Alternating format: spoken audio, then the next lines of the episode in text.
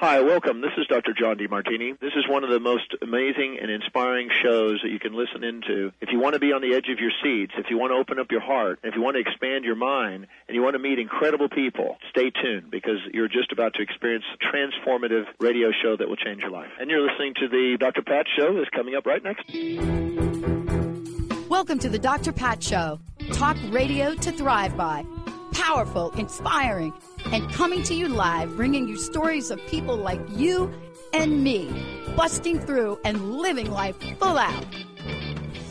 Get ready to dare to wonder what your life would be like if you knew you could not fail. Hey, everybody. Well, why am I echoing right there? Hey, oh, okay. So let me just start by saying this is a fabulous show we're going to be doing here. I, I want to just, I want to just present this little caveat for all of you. This is a show that I'm doing with my fantastic colleague, love coach, Mariah Grayson. But fasten your seatbelt. Quitting the blame game. Now, here's what I want to say about this. And then she is just going to really run with this. What does blame game look like? Right? If you are she, you've studied personal growth, spiritual development, you know, you've been doing this from a very young age. You've been called to do it. You've been trained to do it, right? Uh, you are part of the life coaching and authentic leadership and facilitation group. You founded and created your own business, romantic relationships, and now you have your own show. And what you're doing is you're putting all of this together and you're bringing it out, and you're having conversations that many of us do not want to have especially that have the word love related to it at all. But if you're not having these conversations and you're not talking about these things, how many of you think they've gone away? Raise your hand. Go like this. Oh, yeah, I'm not talking about it. So therefore it doesn't exist. No. But the idea of a blame game, it's so interesting when you hear what she's going to talk about because I had a little meltdown two days ago on a phone call. It wasn't like an obvious meltdown, but it was clear that my persona changed on the call. Because we were we were in this great call, we were having a really good session about something to do and a direction to go. And one of the people on the call, for the first eight minutes, did nothing but talk about how everything wasn't working and did not work and was never going to work and it was never had no part of it at all. So why do I have such a reaction upon that? What is my training? Where did I get that reaction from? Who taught me about owning my part of a problem? But I'm not perfect. And I'm right there in the blaming mode like everybody else. If you push me into a corner, I might point my finger. But today, how to let go of judging and blaming others. Because if we can't do this, oh boy, it's really hard too. If we can't do this, if we can't do this, then how are we ever going to stop judging and blaming ourselves? Right. Thank you for this topic, right? Absolutely. I always love when people bring a topic like this up because I always look at my reaction to it and then I always realize, oh, okay, this is this is a good part of my journey. And and why is it a good part? Why am I so aware of this? So here's what I want to leave you with and then I want you to take off. When I was a kid, I had two stepsisters. And I was the kind of kid you could tell, you know me. I smile a lot right? I could be talking to you about something and I got this grin on my face. I, I, had this as a kid. You could not knock the grin of the smile off my face. I don't care what you were talking about. I could step on a rusted nail down in the lot and I'd be smiling. So my two stepsisters for most of my young life did crazy things and blame me. Like two bags of empty beer cans under the stairwell. Now, here's the good news. When my dad died in 1987, my sister Joyce fessed up and told my stepmom. My stepmom is making amends to me now, even from above. But this is the impact of blame, isn't it? It's One of them. All right. These labels, these things we put on people, so damaging, We don't understand them. So let's start about the labels because you know this and I know this. Social media has taken labeling to a whole new level. What are, what are your thoughts on this? And where do we want to start? Well, um, one of my favorite not favorites is the narcissist label. I love it. People, that's such a hot buzzword these days. Oh, he's a narcissist. Oh, do you know what he did? He's such a narcissist. That guy's totally a narcissist. Oh, she's a narcissist. You're a narcissist. We're all a narcissist. Oh my gosh. I'm pretty sure, and maybe you know, but I'm pretty sure that like the statistics on narcissism, the like the percentage of people who are actually clinically, Right. you know, have narcissistic personality disorder has got to be lower than the amount of accusations that get thrown around. Okay, so it's like the Titanic iceberg. the amount is at the top. The, actual amount, of time, yeah, the Right. amount of time we use it is underneath, right? and they're not the same, are they? No. No.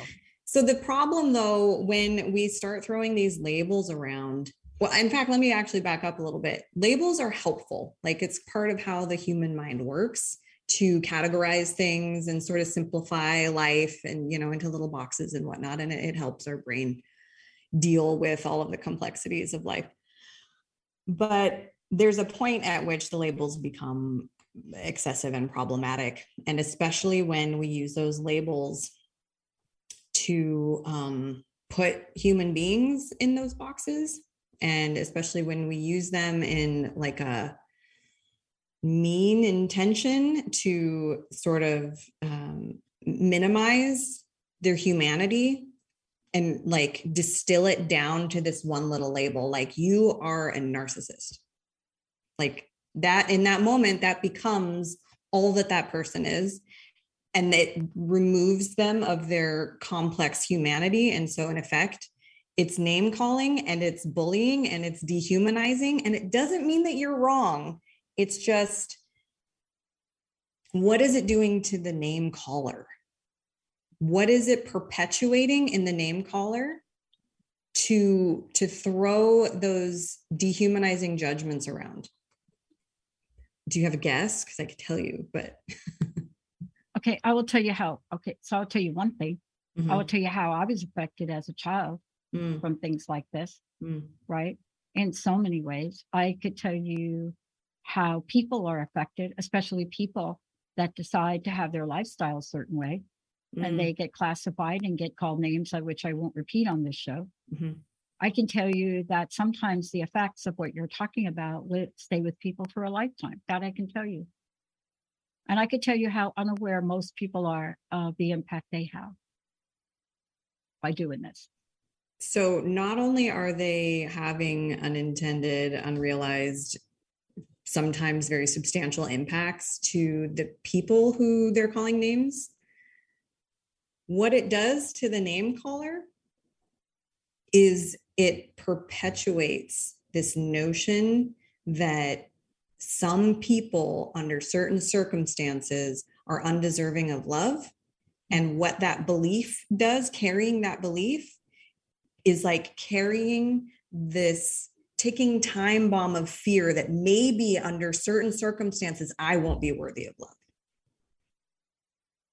And so when we label people and name call and judge, we're perpetuating our own lack of complete unconditional self love and worth.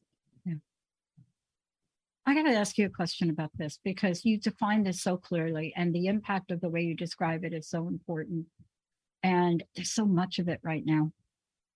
I mean, we could spend a whole show just going through the list of everything from the global impact of labeling right on down the road.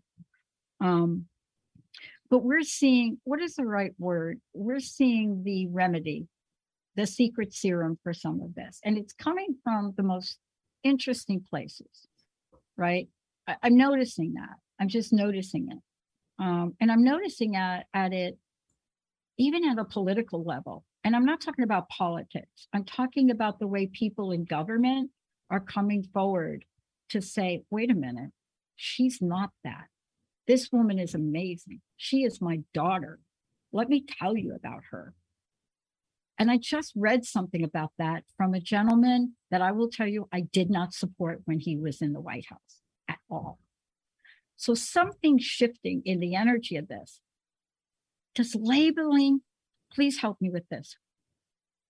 What are the benefits? Because you said not all labeling is bad. And that I believe in because sometimes for me, I have to understand something and I have to have people put it in a box. If it's in a box and it's about me, I can change the box, right?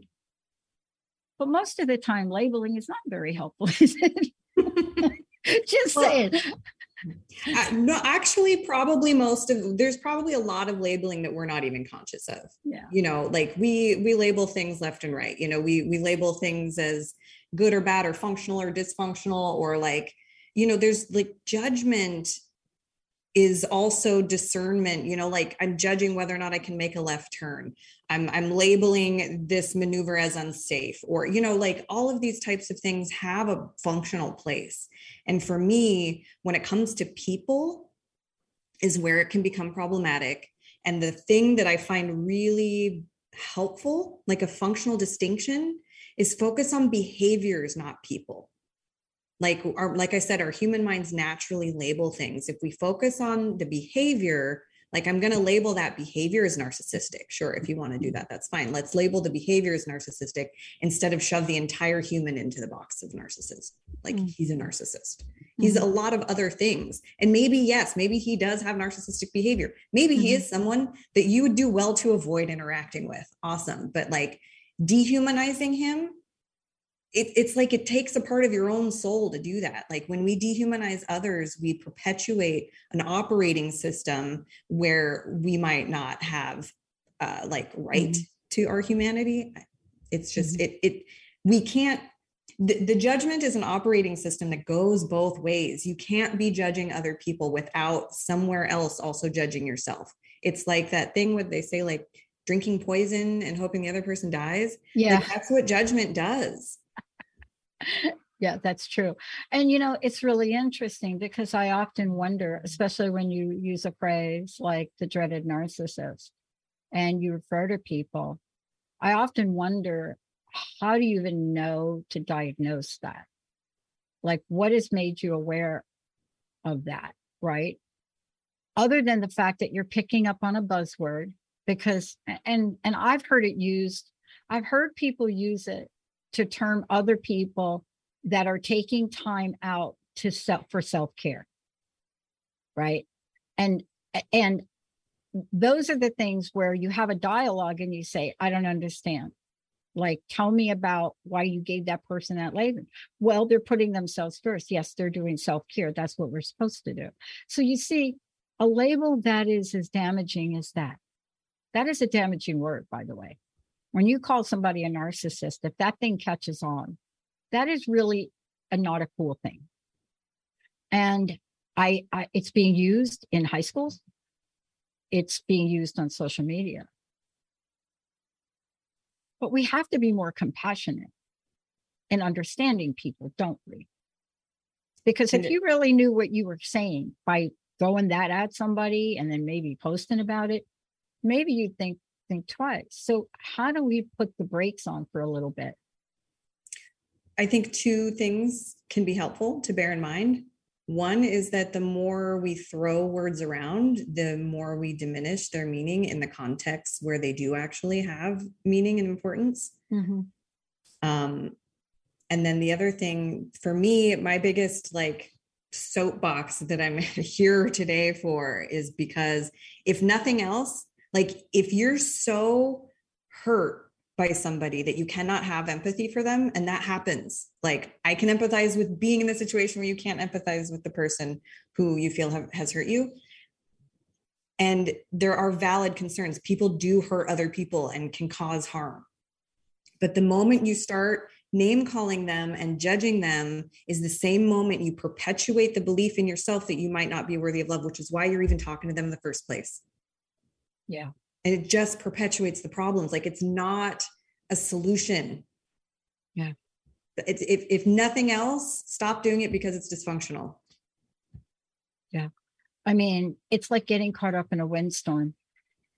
And, you know, it's very interesting when you do that. If you've ever been caught up in a windstorm or anything that even looks like that, it doesn't start out as a windstorm. It starts out as, oh, doesn't the feel, wind feel good? Oh, it's really the sand is blowing up in my face. Wow, it's a little bit wild. And then the next thing you know, it's like, oh my gosh, like, okay, I can't see the ocean, right? I mean, but there's a point in time that you realize I am now in the middle of this and I don't have the tools to get out. I'm now what you just described. I'm not only caught up in the windstorm, but I've become the windstorm.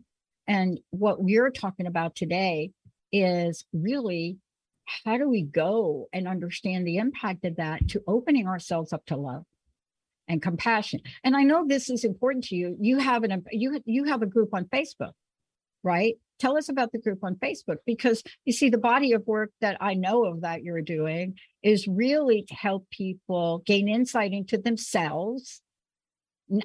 Not like let's not have a conversation about the narcissist, but get insight into ourselves and then be able to explore that in a safe place more. What have you set up for people to do that? So it's a free group for women um, called Empowered Compassion. And it. the people who were drawn to me that got me to start that group was um, basically where I spoke out about like maybe judging people as unworthy of our love isn't actually helpful. Um, and maybe we can have compassion for other people while also having compassion for ourselves. And maybe that actually sets us up to be even more mm-hmm. empowered. Mm-hmm and then maybe if we empower that compassion it mm-hmm. empowers mm-hmm. us further and it becomes this like mm-hmm. beautiful snowball mm-hmm. effect you have to be there i want to ask you about this now um, but uh, i want to talk about love is circular but i also want to talk about judgment and i want to talk with you about how insidious it is and how um, porous porous is the word i want to talk to you about because there are choice points if we know them there are remedies if we know them. And like anything, I'm I I should have a t-shirt that says the first step is awareness, not acceptance. I'm sorry. I get so much flack when I said that the other day. Um, why do I say that? Well, we're going to talk about that. But before we do, how do people once find out more about you and are able to work with you? Because you don't just do this show. This is something you embody into your profession and help people with. So I want to be very clear about this. Yes, this is a conversation you and I are having, but the work that you do is so much more than that because you're going to take everything we've said today and you work with people to really get down at what's going on. Why? Love, right? Yeah. I'm I can be found at lovecoachmariah.com. Of course. Um, Love Coach Mariah on Facebook and Instagram, and I've got the Empower Compassion group. Listen, love is circular, so is judgment. I want to talk about this. I mean, there are two sides to the same coin, in my opinion. Okay. Mm-hmm. They may be two different sides, but it's it's a quarter, right? It's a quarter. It's like one coin. But sometimes we only see one and we don't understand the other is operating. And I wanted to really ask you about this because this idea of introspection, finding out about themselves, becoming more aware, right, opens up a new opportunity for us to change. One of the things I want to ask you about, which I have found is the hardest for me in my life, and that is knowing I'm worthy of love. Did not get that growing up. But this idea of being worthy of love, how how insurmountable is the issue around that for people? Sorry about my words. Sorry if I'm like over projecting right there. it's it's not entirely insurmountable. It is a challenge, but um, one of my mottos is love is unconditional. Like you know um, take a side note here people like to talk about unconditional love like it's a type of love like some love is unconditional and some love isn't you know like oh well this is the unconditional kind of love. I'm like okay no no let's be clear. Love is unconditional. Relationships are not. That's what boundaries are for. Oh that micah that's a soundbite we got to pull out of this show. Um say it again because i want people to understand the distinction because i think there's like a big gray area for a lot of people right love love is unconditional period. Yeah. Relationships are not. Yeah. And that's what boundaries are for. let's dig deeper into that because when we Yeah. start to talk about relationships, now is where we sort of get the judgment. Look, nothing straightened me out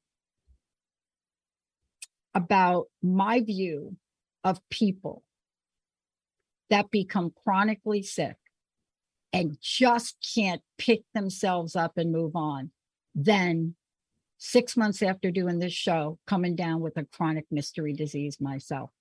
And all i could think about mariah was how many times i looked at linda's dad basically was in the same boat i was i had the same symptoms this is such an eerie story i don't even talk about it on air so i'm not going to do a whole lot but I literally came down with the same symptoms that her dad came down with and had for years. And I could never understand. Bummer, just get out of the chair. Come on, let's go, let's go saw that two by four. And he couldn't use it. So nothing reframed my perspective on that than my own journey. And I got to tell you, it lasted 10 years. So it took me 10 years to really shift but that's just one version of it. See, we do this a lot with people. So we will judge other people and judge what we expect them to do. And I can't even begin to talk with you about how that manifests in relationships. Tell me how many versions of relationship stuff like that are there? Oh, it's infinite. The the thing that I'm going to keep bringing this back to though is Mhm. um I'll use a friend of mine as an example. Um she is going through a sort of breakup and is feeling very hurt and she keeps going to this place where she wants to criticize and judge him and you know sort of call him names and then i kind of come in and stand up for him a little bit and say like yes he did those horrible things and you continued to participate in the relationship. So um maybe instead of calling him names we can just look at the behavior and assess whether it's aligned for you or not. And clearly it's not aligned for you. So you have the power to choose differently. And and she would sometimes question me as to why i was kind of arguing with her a little bit about her judgments of him. And i was like because if you keep judging him like this you're also going to judge yourself. I know you will. I've seen you do it before. And sure enough somewhere down the line later that day or something she'll have some realization about her participation in the relationship and start crying and being like oh my gosh i'm such a horrible person. What's wrong Yeah. with me? I'm like okay see here's the judgment again. And this is why it's circular. We can't judge others without judging ourselves. And i don't mean mm-hmm. simultaneously. Like we can make judgments of someone else without judging ourselves in that moment but it's like an operating system like your computer it's a mental operating system of if we're operating on this judgment os we're judging other people left and right and somewhere else we're judging ourselves too and that always lands you in a puddle of mm-hmm. shame at some Yeah. point. and it's just debilitating and Yeah. unproductive like it's just and it's it's hard because i want to have empathy and i do I, I practice empathy for the people who have been hurt in relationships. And i don't mean to diminish the harm that happens.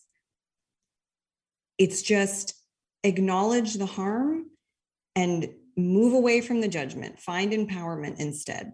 Yeah. anywhere you can find choice you find empowerment. Look at here's the thing. I learned this in a hard lesson from someone that really it had to work a lot harder than the way you're describing it to get to me when people hear me say i was in a physic, physically abusive relationship literally thrown down a flight of stairs a, a large chunk a, a bite taken out of my arm people look at me and say no that can't be you. You? The girl from the bronx? You?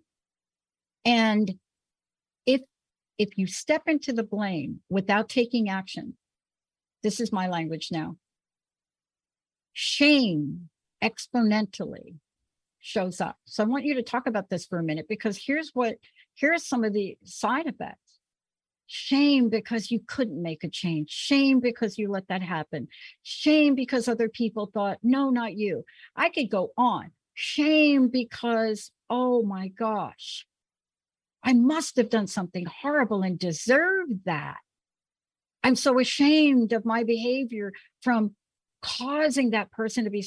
I mean, we could go on because if we don't take the step that you took, and if I didn't have the help I took, and by the way, this was back in like 1989, if I didn't have that help, not from somebody like as nice as you either, like that could explain it. I don't know where I'd be. I don't know that I would have broken that habit. But see what you're asking, and please help me understand this. There's a point by which we we halt judgment. And don't things get clearer for us? I mean, I think so, but I might be biased. No, you're not. You're not. because if I'm judging you and I'm thinking, and I got a 50 million names for what you do, I cannot get to the solution. Einstein said it. You can't solve the problem at the level it was started. So you can't solve the problem at the abuse level. So what you're saying and help people with is how to hold new space, right? Yeah. Yeah. And one of the huge things I teach about judgment and moving out of that operating system.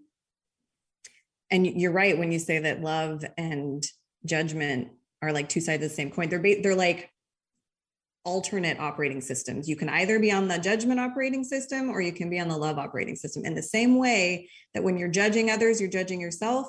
When you're loving others, you're loving yourself.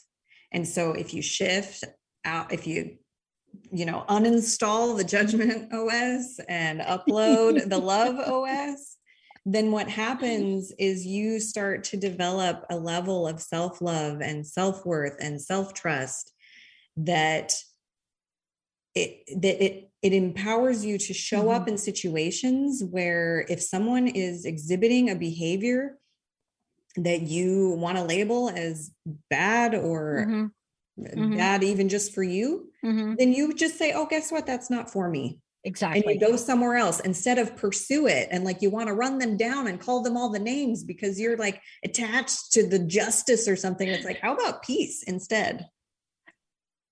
I, I, I would rather pursue peace instead of, you know, feed the ego.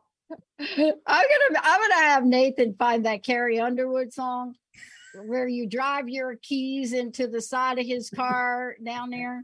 Uh, but I want to pick this up. I want to take a break and come back because what you and I are talking about, we're having a conversation about it. But you are the one that works with people to help them get out of it. Now, I will tell you that it's a journey. I want to talk to the audience for a minute, and I want to say this for all of you. We're talking about this because both of us know what it's like. But we want to invite you to have the most amazing love that you deserve. And in order to get there, you may need to have a few conversations with Mariah. You may need to talk about that relationship from 15 years ago that you're still throwing eggs at the house when you drive by. Or even if you're not throwing eggs, you wish you had a dozen eggs when you drive by. When we come back, we're going to talk about this because I think she's very clear about this. Yes, they did that. Yes, they hurt you. Yes, yes, yes, yes. But you don't condone it. You don't have to condone it or blame it in order for you to become fully and compassionately empowered. When we come back, fasten your seatbelt. However, you want to call in? Want to talk to Mariah? 1 800 930 2819. And thank you, Nathan, before he cheats. Stay tuned. We'll be right back. You're driven, and it totally shows. Your career is taking off, you're killing it in the mom game. But did your health needs make it on the plate this week? Tune in to Boss Up Babes, where Carissa Adkins helps babes show up, boss up, and thrive. Every Tuesday at 12:30 p.m. Pacific on transformationtalkradio.com. Become the boss babe you were meant to be. To sign up for one of Carissa's group coaching programs, visit 365dailyhustle.com. Tune into the Dr. Diane Show, where we explore revolutionary expansion of mind, body, and soul every Thursday at 8 a.m. Pacific, 11 a.m. Eastern on TransformationTalkRadio.com. I bring over 20 years of expertise as a mindset warrior, perspective shifter, and unshakable optimist dedicated to helping you reach your wildest dreams in business, health, performance, and relationships. Join the discussion on the show. Learn more about me, Dr. Diane, and receive a free digital copy of my magazine at naturalnutmeg.com. Do your ADHD tendencies get in the way of you doing what you intend to? Traditional strategies for getting things done may not work for you. You need solutions tailored for your unique brain. In Bonnie Mincu's training membership program, Productivity Pathfinder, learn ADHD self mastery step by step at your own pace in a supportive community with live online options each week. Learn more about Productivity Pathfinder at thrivewithadd.com. How many times do you find yourself saying, it was nothing, or just doing my job, when really you knocked it out of the park? How did you get like this? Next time someone tells you great job, you'll know how to accept it and not deflect it by listening to Courage to Be Seen radio with host Sherry Clark. Sherry Clark is an experienced global engineering leader, coach, and mentor. From her experiences one on one coaching to corporate consulting and executive coaching, Sherry has learned many women need at least three things to discover and face success. Learn about the ACES program, how to survive male dominated fields with grace and authenticity, and reach the top without ever once giving up on who you are. Courage to be Seen host Sherry Clark explores the awesome power of your entire self and how far you can go by being more you. Check out her website, couragetobeseen.com. You have the courage to be seen. Hi, I'm Mary Jane Mack, and yes, our office is open and we are doing strictly phone consultations. If you would like to call and get tuned up, it's perfect time with everything that's going on and things aren't calming down. Pick up the phone and give us a call. It's quick and easy and it's fun. If you'd like more information on it, you can look at maryjanemack.com or call our office at 888 777 4232. I grew up with a mom that was born in the deep south and we grew up listening to songs like that but that one it tell me if that song mariya does not talk to what we're talking about. Before we before we kind of make a transition here i want to talk with you about the work that you do because before the break i said we're having a conversation but it's not that for you. This is a body of work and one part of it that you do to help people get to that place you mentioned called unconditional love right? That is the end game, isn't it? You may have to jump through hoops. Some of them may have fire and barbed wire on them. but who doesn't want to feel love? Right? Yeah. I don't know. So tell folks a little bit about how they can find out more about you, what you're creating, and how they can contact you because now we're going to really roll. Now we're going to get to you got to know when to hold them and you got to know when to fold them. but let's tell folks how they can find you. Sure. I can be found at lovecoachmariya.com. My name is mm-hmm. spelled M A R I Y A. Mm-hmm. You can email me, connect at lovecoachmariya.com. You can find me on Facebook and Instagram, Love Coach Mariya. And uh, I, I do coaching work with women who are struggling with um, insecure attachment styles to learn how to become secure in love. Yeah. And my mission in life is to help. I want people to treat each other better. And I truly believe that in order for us to treat each other better, we have to start treating ourselves better. Because how you do one thing is how you do everything. And just like judgment is circular and love is circular, how we treat others is how we treat ourselves. How we mm-hmm. treat ourselves is how we treat others. And I want a more loving world. And that really is part of why this is such an important conversation because there was never a time in my lifetime to date where there was more need for what we're talking about because there is so there's so much information that seeps in even when you don't want it to. I mean everything from not muting your television during commercials believe me you are taking that in. You may not think you are. Maybe you think you're playing on your little phone game. You're not. You're listening to that tell you how sick you are how many drugs you're going to need how much weight you've gained all of it. You know what else you get through that too? Tell is how what? entitled you are how entitled you are to be mm-hmm. happy and to feel good and to have all of the yeah. things that like that that you don't have and man like how wronged are you that you don't have every possible joy in the world and then you just run around angry all the time That's exactly, and that really is what we're talking about. How do we choose to respond to things? See, because when I tell that story about my own little experience there, everybody thinks that I got up and I went after the other person. I didn't. I didn't have a response that I would have normally had for where I was as a young person. As a young person, I would have gotten up and we'd have had it out, but I didn't. I didn't. I got up and I walked away. Right. Very unusual for me. And I can't really even tell you why I did. And to be honest with you, that was not a good response for that situation. So I had to literally walk away. I had to get out of the house. But let's talk about this because even if we're aware, the next thing is action. How do we respond? What do we do? So in kind of a roundabout answer for you because uh, Mm. ultimately like you said it depends on the situation Yeah. what i have done in my journey with judgment is i started with the realization that there is um, a form of judgment that i like to call objective which is where like you have this morality based on something outside of you or there is subjective where it's got a framework of morality based on you know what's within you.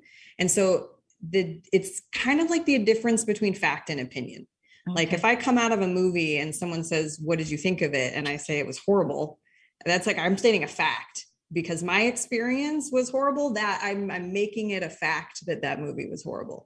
Whereas a subjective judgment would be well i didn't really enjoy it.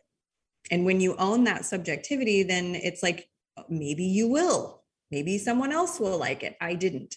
and so I started shifting from viewing things as like objectively good or bad to whether or not they were good or bad for me. Mm. And then further down the line, I came to find that I was still judging myself and my own behaviors as good or bad, and that it was still kind of in various ways leaking out into shame here and there. And so I even let go of good and bad altogether and I shifted to a completely neutral framework of alignment. It's either in alignment with my values and goals or it's not. Mm, And it's neutral. It's not a judgment of good or bad. It's just I'm assessing things in terms of alignment or misalignment. So if I encounter something that's not aligned for me, it's namaste and you walk away. yeah. I had a mentor that drilled into me one phrase that I use to this day. It's not good, bad. It's not good. It's not bad. It just is. And it, I, I'd never quite understood it. It took me a really long time because, okay, you had to work with my mentor. She was not going to explain everything to you. But when you got it, she would point it out. But what you just described, see, that is the place. That is the place that I think Einstein talked about. It is the place that you're not you're not going to the same place where you were to solve the situation you're in because the place where you were is to really do this and to just go at it whether it be emotionally mentally spiritually or otherwise Absolutely. even if you don't say it right so let's just be clear right you're not just talking about oh i'm saying it but even thinking these judgments Mhm. causes us to get in that circular thing Yep, absolutely. Mhm. Absolutely. And, you know, on a kind of a side note, but talking to what you're saying with that Einstein notion, Mhm. um, the same friend I was mentioning just today, she was caught up in like kind of, you know, mental torment and just in these loops and these, you know, running things through over and over again and asking questions and trying to figure things out. And it's already over. And she Yeah. ended it, but she's still trying to figure out like why it didn't work and, you know, oscillating between is he a horrible person? Am I a horrible person? And I'm just like, you actually, the your answer is not in your mind. You're having mental turmoil and you're trying to solve your mental turmoil with your mind. I was like, you need to get in your body, take your awareness out of your mind. The solution is not there, only the problems are there. So that's embodiment on a total side note. Embodiment is a huge part of any sort of healing practice. And you know, healing all of the wounds that we have about this judgment operating system. I think part of the reason we like to stick in that, like, oh, let's just bang our heads together and Yeah. fling names back and forth at each other, like That's just that's the mind wanting to keep you in the mind and you know whatever it can however enticement it can use to to keep you at the mental level and keep you from stepping into a place of embodiment where you can zoom out a little bit and be like hey you know what's happening right here ultimately yeah. is this isn't aligned and i don't mm. need to fight with you about it i'm just going to walk away i'm going to stay on my path of alignment instead of come off of it and i'm not going to keep asking you to come off of your path of alignment because when we do that we deplete ourselves and only like a relationship that results from one or both parties stepping out of alignment in order to be together is going to be inherently dysfunctional. Yeah. And you know what I love about what you shared? Because maybe there are some people that can see themselves really well and figure it out on their own. I don't know many people like that. But I know in my case and in in what you're talking about, it is always beneficial to me to work with another person, to have somebody that can see things clearer. Because when you're in the middle of something, clarity is not necessarily what comes to you. No. Right? Yeah. Yeah. It's hard to see the back of your head, your own yeah. head. yeah. And you know, I mean, it comes in certain ways, but this is really this is really the next conversation because there is an action that has to be taken. And sometimes it really is an action you have to take. And if you don't get an outsider being able to speak with you and help you understand it, you're going to go back to that abusive relationship. It's highly likely it will happen again. And you may not reach out for help again. And so let's talk about this because there is a place where people can get to where they can take that next step. I'm not saying it's easy, right?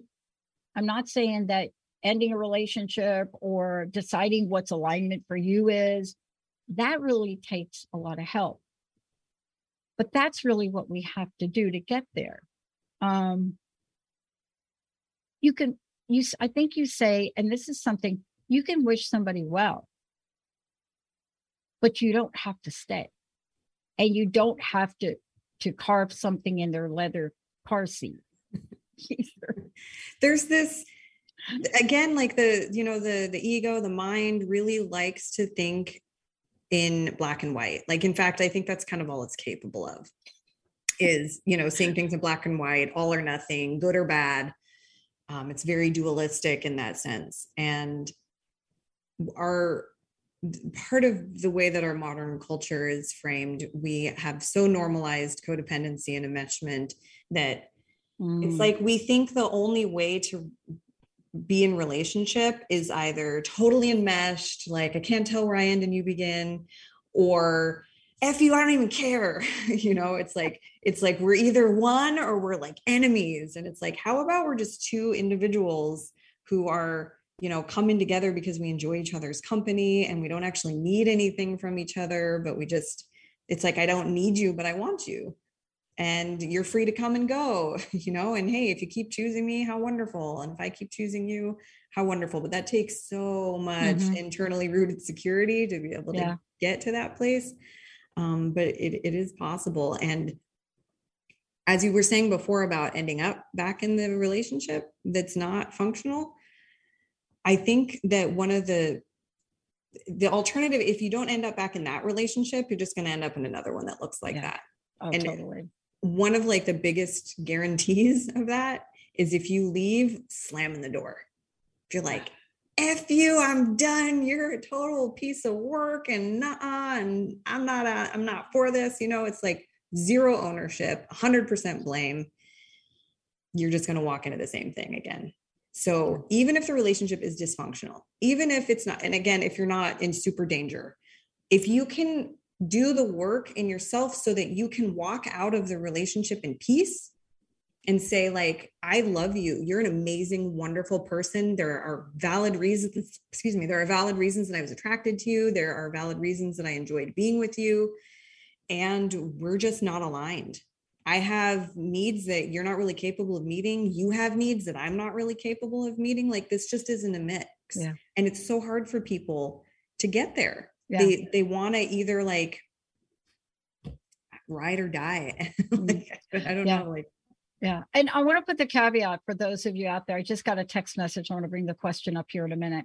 Um, but I want to put it out there. We're very clear about the type of person you would do this with. So let us be clear.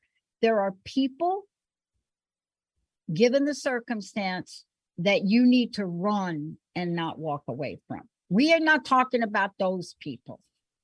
Just say it. That's not who we're talking about well, and I can talk to that. you can talk to that but i just i i could see i could see the questions that's coming in right um everyone that i know that's ever done a show like this talks emphatically about what you just said because believe it or not that gesture it's more for you than it is for them just like forgiveness is more for you uh, Right. Absolutely. so, in your words, it's a clearing of energy, isn't it? Even though it may not feel like it. Yeah, it's like a release. Yeah. Yeah, you're just letting it go. You're Yeah. Like, hey. Like the alternative, like we, you know, we try so hard to fight. We fight with each other for the relationship, but then it's just tearing the relationship apart. And it's just like, if it's not working, man, it's not working. Mm-hmm. And at the same time, people are so inclined to leave in like a huff of reactivity instead and be like, and that's a that's a pretty good guarantee that you're going to end up in that same relationship with that same person or in the same relationship with a different person when you walk out and you slam the door because making choices making like life decisions from a really heightened emotional state is really not uh sustainable like that decision is not sustainable Yeah. because you're making it from a very temporary heightened state of mind and then eventually you'll calm down and then you'll have a different choice right so you've got to Totally make your choices different. from a place of calm Exactly. You know, I work in a program with other women, and one of the top rules of the game is you don't make any major decisions while you're going through this for the first year. You just don't make any. And and they always want to ask why. And then a couple of weeks later, you get an email, I'm moving to Florida. I just saw my I mean, you this is what you get. And you you have a conversation about is that really what you want to do? Because isn't part of our makeup, especially our emotional makeup. I mean, we can't forget the whole fight and flight idea, right right? I mean, we'd like to. Um, but what you're offering is inner work. Not for the other person, because you can't do their inner work. correct But in order for you to get to this place where you can have that conversation or make that statement, um, and to answer one of the questions that came in from Sue here, I just want to say, yes, Sue, here's the thing we're saying. We're not saying you have to do this alone, because I've said this a couple times now during the show. I've never been able to do it alone, and I have some tools.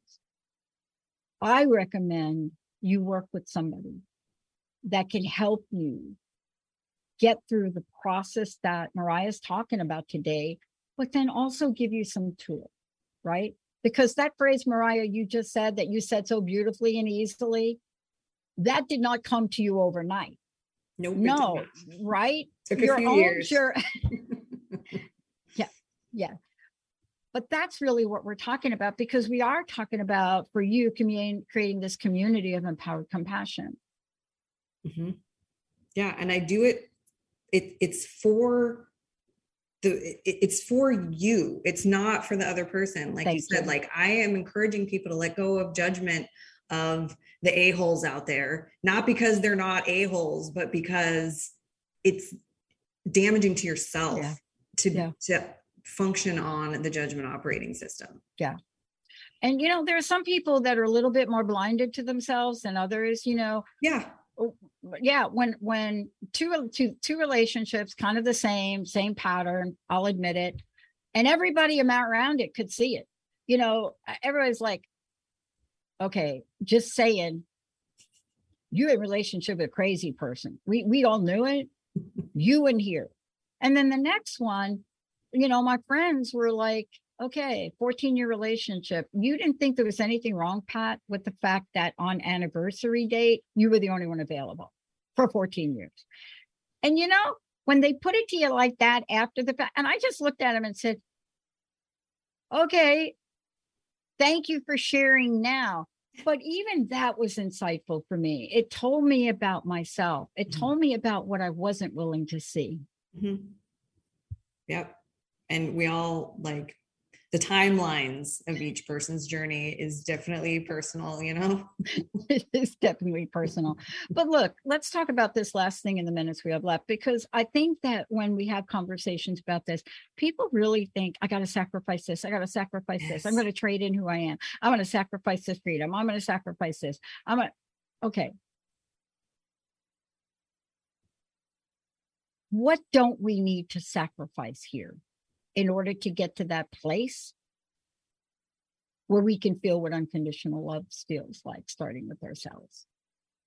Compassion. Mm. I, I think I feel like one of the biggest messages that gets indirectly pumped out is that if you keep being, you know, if you keep getting into these relationships with these losers or these people that don't deserve your love, you know, you need to you need you need to become more empowered. And it's almost like they're trying to say you got to put up some walls and you got to like you know tell that person that they don't deserve your love and like go find someone who does deserve your love. And that just perpetuates again that notion that maybe in certain circumstances you don't deserve your love. So what you do instead it's like the opposite. And you say hey I have, I'm like this naturally loving, caring person. I have a lot of compassion in me, and I'm trying to love these people who don't love themselves enough to even receive my love. And maybe it is a waste of my time, quote unquote, waste of my time and energy to be giving my love to this person who's not ready to receive it. But it's not because they don't deserve love. Yeah. And I deserve love. And you know what? Hey, wait a second. I deserve enough love that the fact that this person isn't capable of reciprocating it, I don't have to criticize them. I just have to take my love somewhere else. I have to keep it for me and direct it to people who are capable of receiving it. And it doesn't mean that that person who's not capable of receiving it is bad or horrible or a narcissist or whatever other label you want to give them. And even if it's true, it's not helpful. It's my whole point. Yeah. Um, look, thank you for today. I mean, these topics, most people can really relate to everything you've said today. And I would venture to say that out of that population, most of those people don't know the next step. Mm. And I think that the message that I want to leave them with, and I want to hear the message you're going to leave them with is I've never been able to find a pathway to freedom and love by myself. Mm. I've never been able to do it without getting help. Right. And it took me 38 years to figure that out, that I couldn't do it myself. What's your message? What would you like to leave people with? And please tell them how they can get in contact with you. I would actually like to leave people with um, a question for themselves to just consider as they go about their lives.